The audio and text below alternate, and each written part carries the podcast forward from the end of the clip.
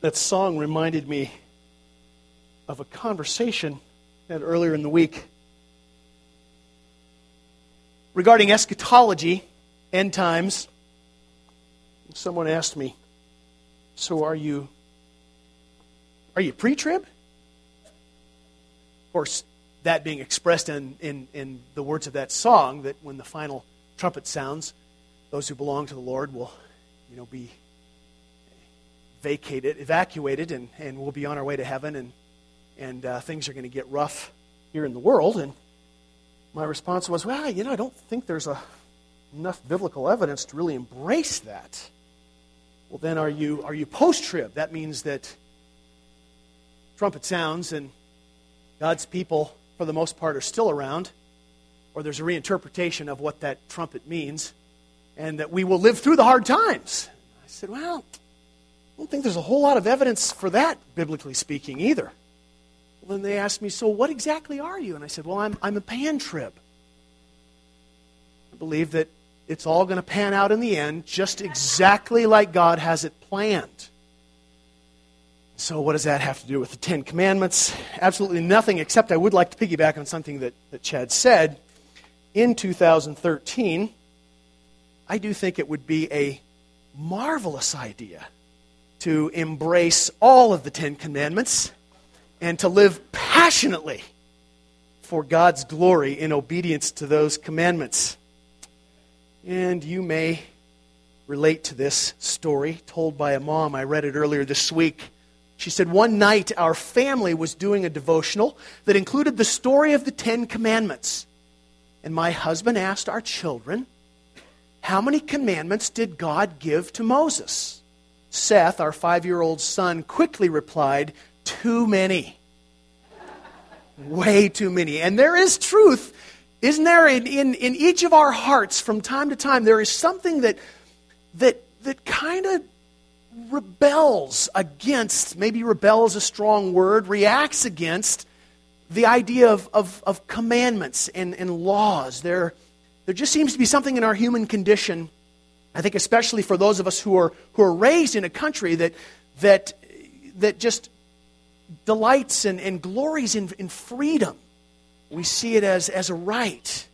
And so it's, it's difficult sometimes, I think, for us to respond or to know how to respond to the idea of, of laws, particularly when, when there are laws that just don't make sense, at least to us in a certain situation. There's something in us that, that uh, responds to what we might think of are, are dumb laws.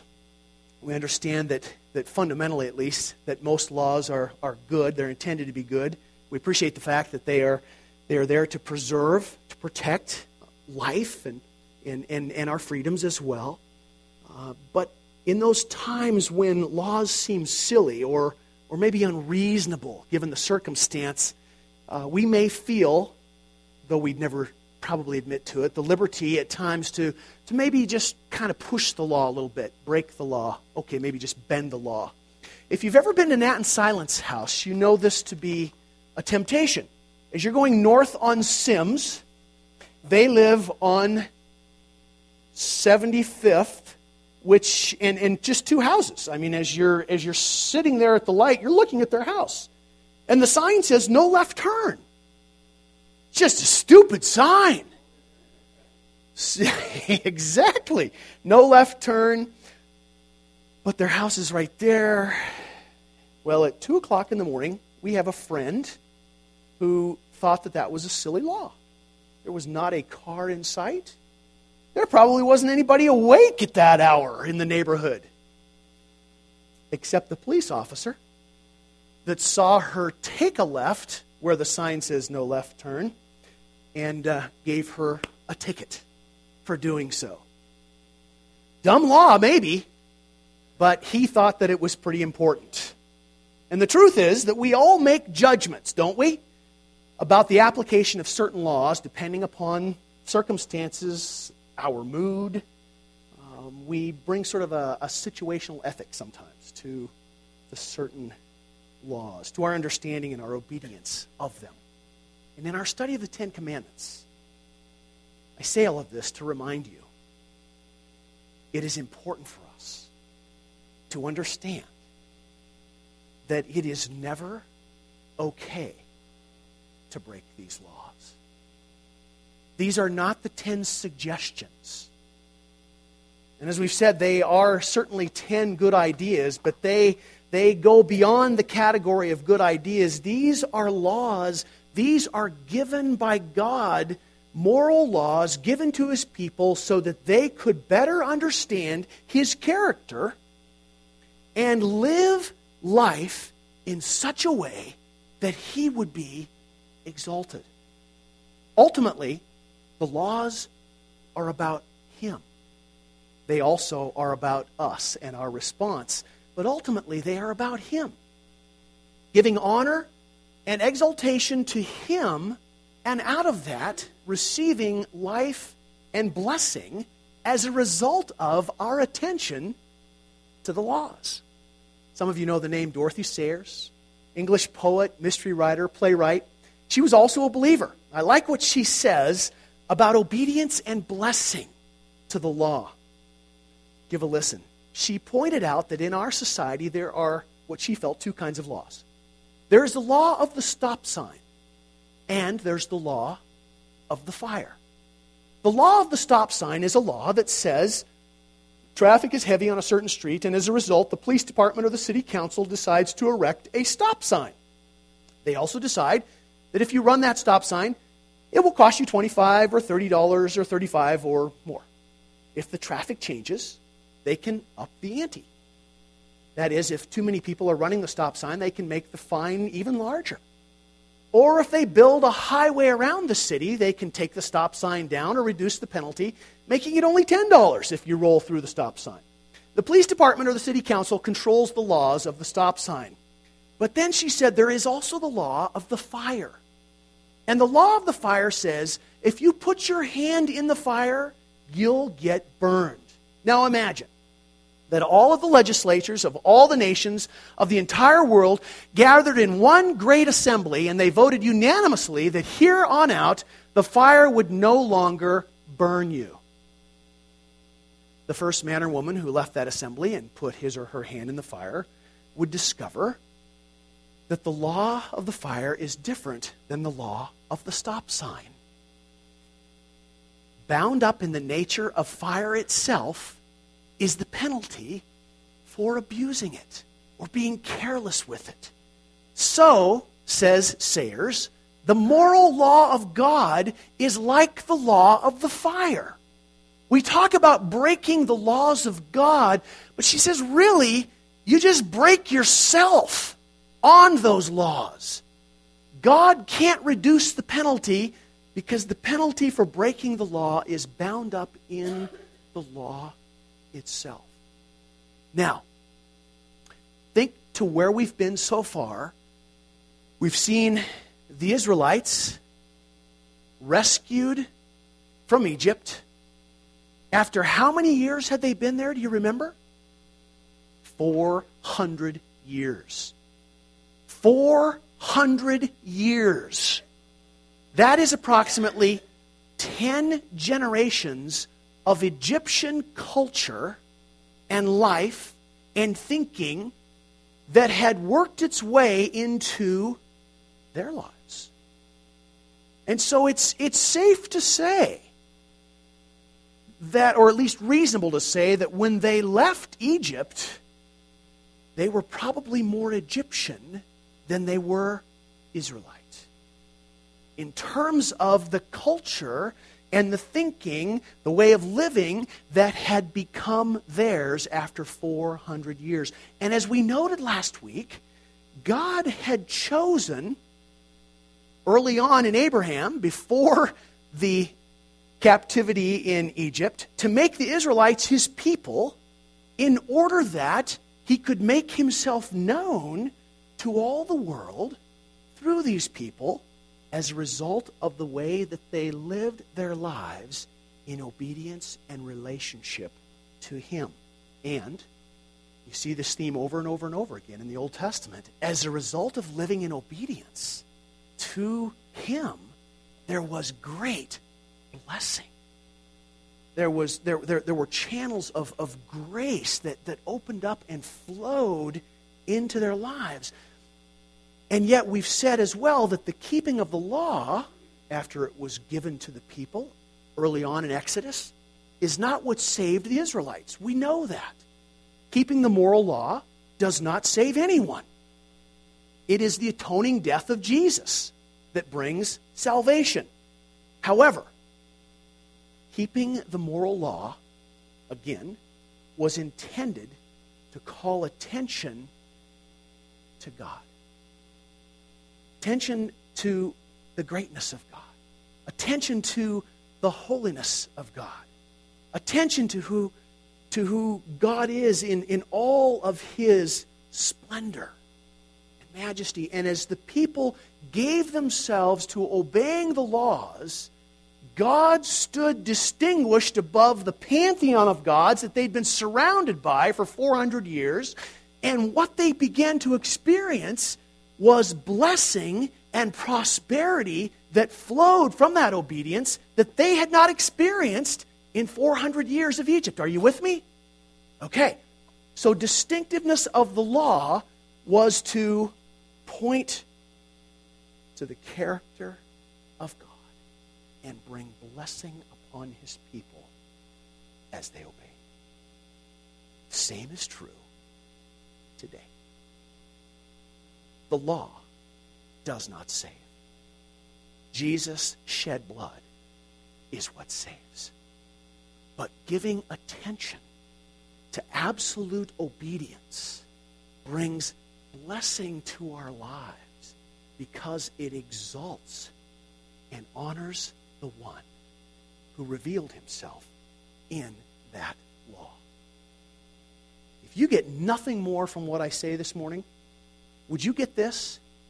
If you are a follower of Jesus Christ, then don't describe to the pathetic, heretical nonsense that permeates the evangelical culture in which we find ourselves that says if you've prayed the sinner's prayer, then you're in, and it doesn't matter how you live. That is bogus. Thanks, Zach. if you have prayed and you have repented of living life on your own and to your own glory, and have asked for the forgiveness of God through the redemptive blood of his Son Jesus, then you are given the gift of the Spirit of God who then begins to work in you the same power that raised Jesus from the dead to give you the ability to live a life that brings glory to Him, not you. Are we okay on this? Okay, good. Jesus did not die, my friends, so that we could live the way that we want. The reason that He died was so that we could be forgiven for living the way that we want. Okay? He died in order to forgive us our independence, our desire for autonomy, our sinful rebellion, to use Paul's words from Romans, against God, so that we could be restored to the relationship for which we were created and then live within that relationship in such a way that God is honored and exalted and praised for what he has done in our lives. I know this feels a little bit like Christianity 101, but I just think it needs to be when we're talking about obedience to the law, understanding that that is not what saves us. Why study the Ten Commandments? It's not what saves us. Well, it's what revealed the character and the holiness of God to his people in a time when God desired for his people to be a bright and shining witness to the nations. That sounds a little familiar to me. That's where we live. We live in a time when God desires, God has always desired for his people to live in such a way that he receives glory for the way that they live. We don't pat ourselves on the back, we point heavenward. We say, For who he is we give thanks and we give praise, and this is the way that we live our lives because we believe this is what He has called us to because it reveals something intrinsic about His character and His, his being. And when we are committed to doing that, I think that's when we begin to experience the abundant life that Jesus has promised. And, and be careful how you categorize that abundant life. You know, big bank accounts and pink Cadillacs and that kind of stuff, that's more hogwash. Okay? The abundant life flows out of who God is. The abundant life flows out of the Spirit who indwells us and empowers us to live like Jesus. And when we live like Jesus, there is a blessing and abundance that comes into our life that can't be attained in any other way. And for lack of a better way of saying it, it is living out of the truth that it is well with my soul. It is well with my daily life. It is well for me as I live in a fallen world. I am redeemed. You know, if that's not enough abundance for you, then I guess you're going to have to look elsewhere. So, what this means is that God then becomes not just a priority in our lives, not even a high priority in our lives. God needs to be the priority. The priority. The first and the highest priority in our lives, which is exactly what these first two commandments are that we have read together in Exodus. Let me remind you. First, you shall have no other gods before me. And second, you shall not make for yourself an image in the form of anything in heaven above, or on the earth beneath, or in the waters below.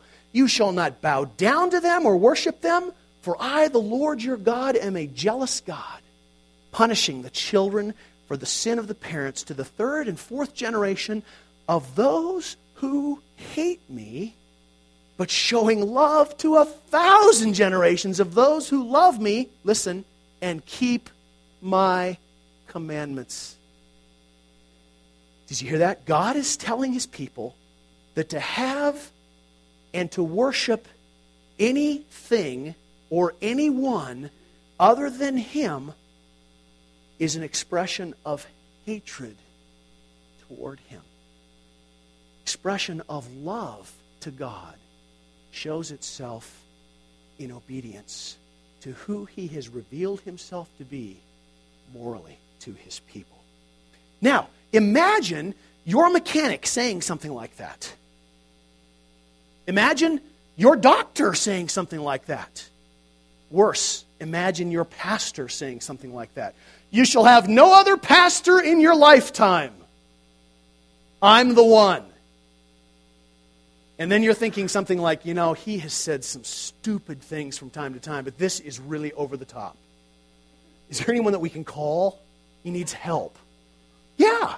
And, and if you thought that, you'd be right. You should think that when you hear proclamations like that coming from a human being. But when God says that, it's a whole different ballgame. We need to listen. If you believe what the scripture teaches about God being your creator, and I assume that you do believe that, then the stakes of our listening and our obedience are much, much higher. Not only did, did He create you, and thus he, he knows what is best for you in your life, but He created you, as we've seen many times in the past, for himself. God didn't create and then just say, well, run along now and have a nice life. He created you for himself. That means that you are, by virtue of being a creature, created, you are the property of the Creator, His possession. And that is a wonderful, wonderful thing because there is nothing better for any human being than to be possessed by the Creator. That's why we make so much here at Applewood when we talk about uh, being, being children of God. Not everyone is a child of God. Paul says in Romans that, that those who have believed, those who have put their trust in Jesus Christ, have become the children of God. They are a special possession. Everybody on planet Earth is God's possession. But the relationship that they were created for has been broken by sin. Jesus comes and redeems that and makes it possible for us to not only be God's possession, but to be his child. That is special status, my friends. And you are looking just wowed by this truth. Woohoo! Wow. I told you that in this study we want to ask two questions about each of the commandments. First question is what does this commandment teach us about the character of God? And second, what does it teach us about the human heart? So I hope that it's, it's obvious. What this first command teaches us about God is that He is someone, someone, bad word. He is a God who takes His role in our lives very, very seriously. He is not casual about being God. He is not casual about being our Creator. He knows that there is nothing in life that is more essential to our well being, to our vitality, than to be solely devoted to Him in worship. That is really what's going on in this first commandment. You shall have no other gods before me. Don't worship other gods.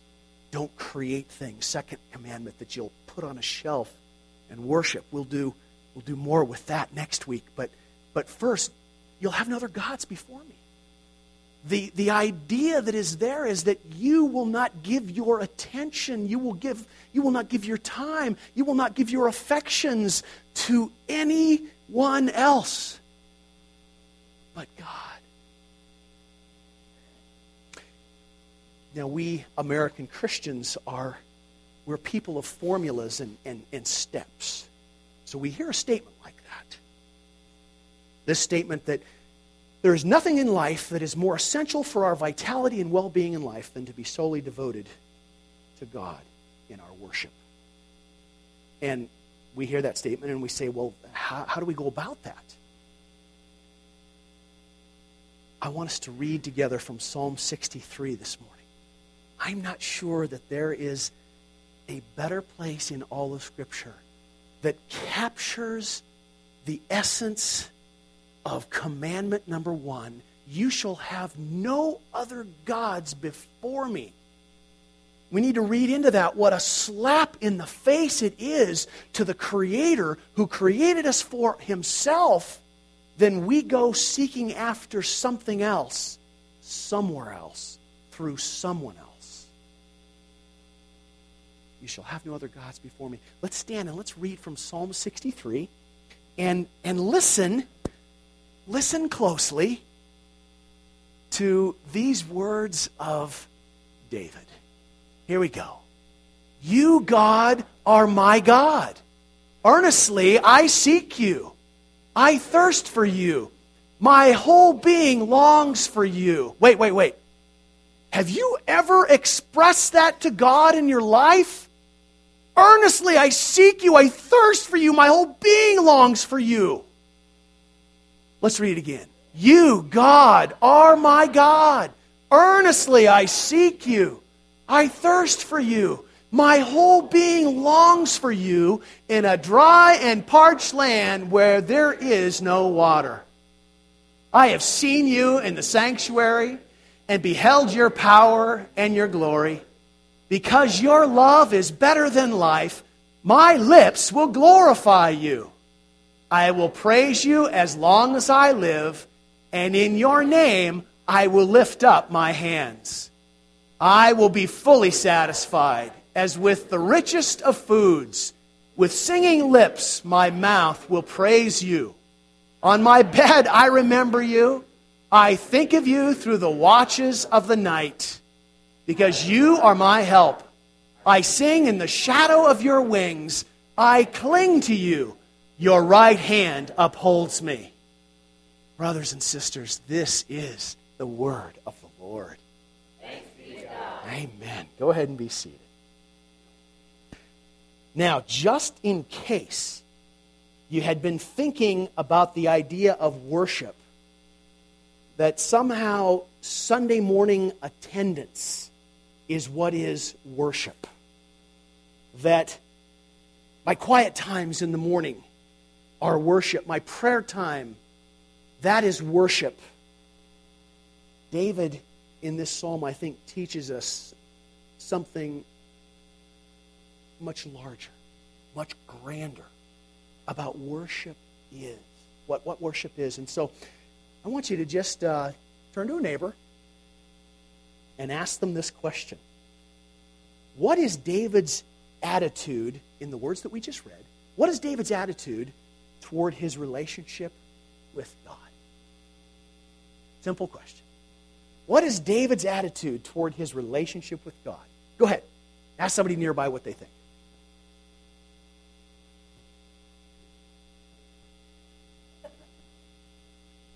Okay, we ready? So, what did your neighbor think? Or what did you tell your neighbor? Have you ever been really, really thirsty? It does kind of bring home that image. Wow, I don't get something to drink here. I think I'm going to die. That's how David is expressing his need of God. What else? What else did you find? That's a great line. Remember that. God is not just giving you gruel. Give Laura credit on that, okay?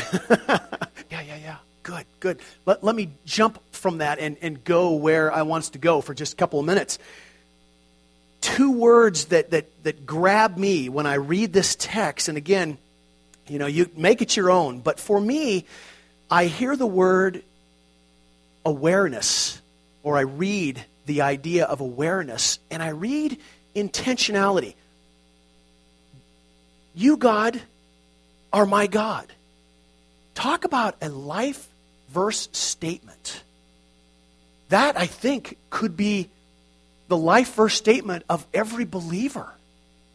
You, God, you are my God. Is that not what God is addressing in the first commandment?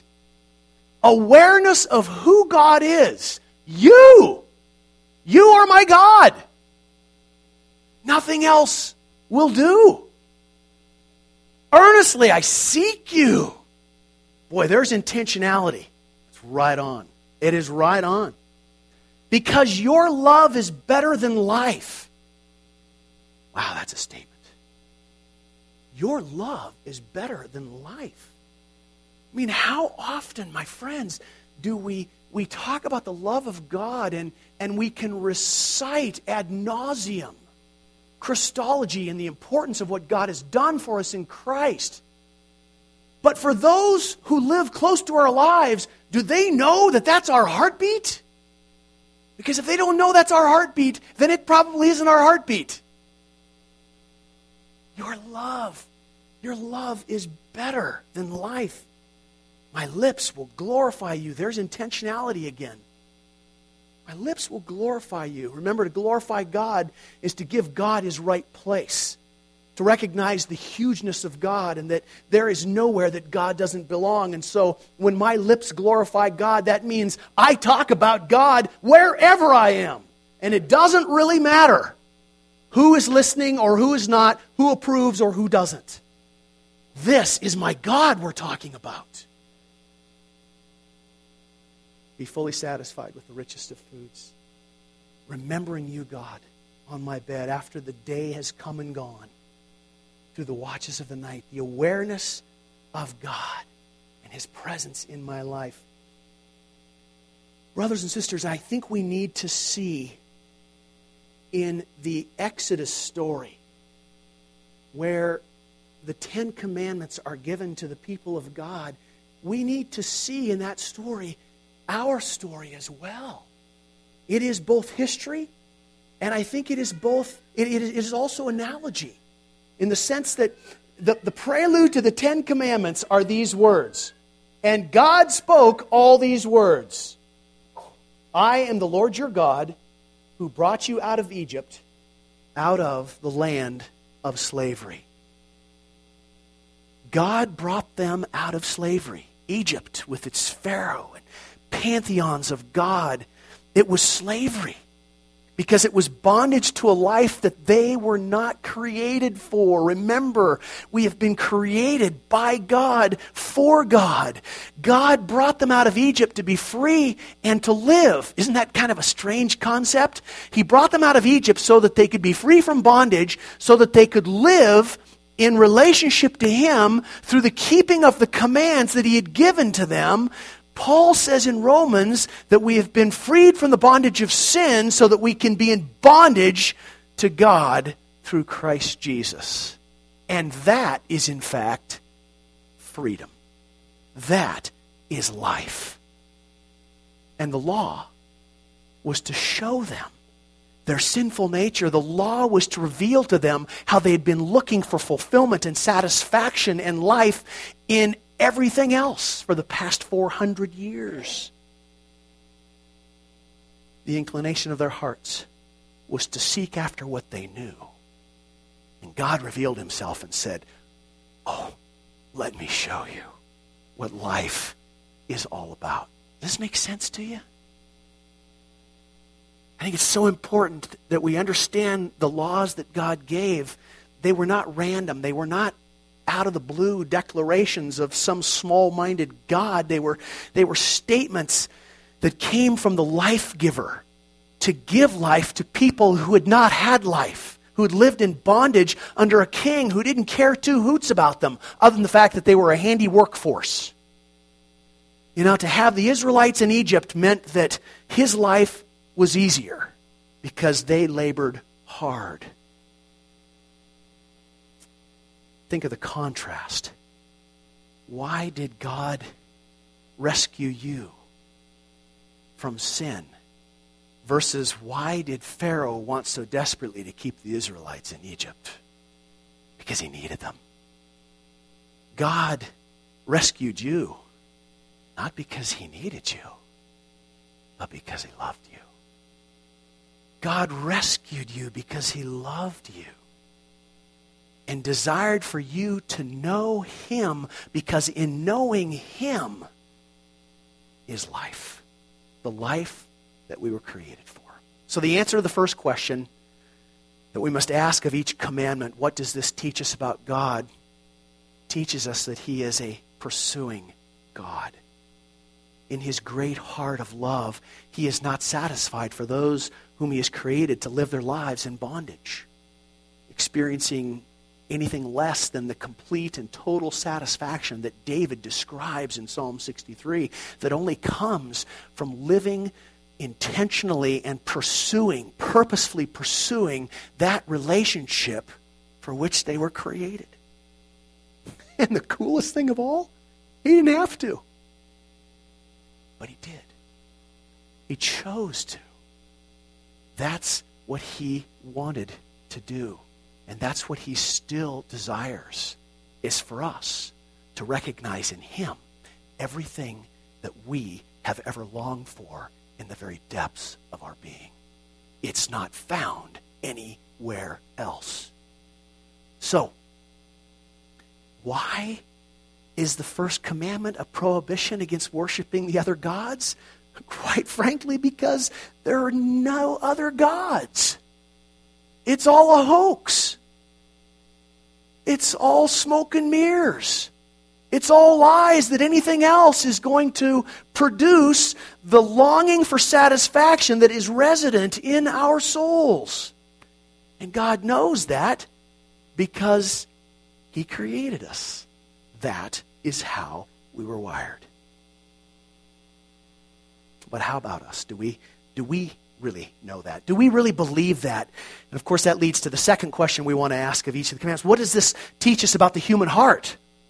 Well, the fact that it's the first command says a lot about the human heart and where those human hearts had gone for 400 years. That people will spend a lifetime searching for the satisfaction of their soul, never looking at the truth that is there in relationship to the one who has made them. So, friends, worship at its most basic level simple definition, but I think it's worth living with. It's what we give our lives to. Worship is what we give our lives to. How do we demonstrate that we are people who live in obedience to the command, have no other gods before me? We give our lives living for the one who has revealed himself to us. That's worship. Do you remember the temptations that, that Satan threw at Jesus in Matthew chapter 4 when he was in the wilderness? You know, turn the stones into bread, jump from the, the, uh, the temple heights. And the last temptation, he took him to a high place and he showed him the kingdoms of the world, Matthew said. And Satan said to Jesus, I will give you everything that you see if you will do what? Bow down and worship me. And do you remember Jesus' response? Away from me, Satan. It's the only time that he says that in those temptations. And I just think that when the possibility of worshiping anyone or anything other than his father was presented to him, they were done. That's it. Get out of here. Away from me. Jesus knew there was nothing in life that was more important, no more satisfying, even in his human state, than the worship of his Father. Absolutely nothing. How about us? Do we believe that? Do we live that? Leland Ryken is a professor and an author. I read this quote by him earlier in the week. He said, You know, some years ago in this century, people claimed that, that we work at our play and we play at our work. He said, Today, the confusion has even deepened. He said, We worship our work, we work at our play, and we play at our worship. And my friends, we cannot be people who play at worship. Worship is at the heart of who God has created us to be. It is more than what we do here on a Sunday morning. It is more than what you do in your quiet times, other places in your life. Worship is giving God the place that he deserves in our lives. It is pursuing him. It is passionately telling him how much we need him. Oh God, you are my God. I long for you. I need you. I want you. You are all that I need in this life. That's worship.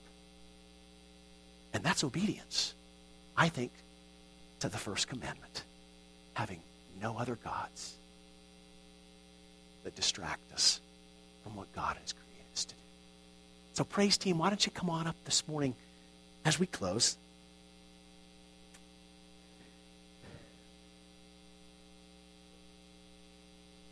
It did not go well. it didn't end well. Brothers and sisters, worship starts with who God is, understanding that He needs to be the center of our lives, all that we say, all that we do, all that we think. And that can be evidenced, I think, by the idols that are in our lives, which will lead us to looking more at the second commandment next week. Uh, the two commandments, in some ways, are kind of like two sides of the same coin, and yet I would suggest to you that, that idols are not necessarily what we think that they are. So, can I send you home with an assignment? You probably knew this was coming. Ask someone who knows you well and, and whom you trust to be honest in their answer of this question. Ask them at some point in this week who or what do you think is at the center of my life? And why do you say that? Who or what is at the center of my life? And why do you say that?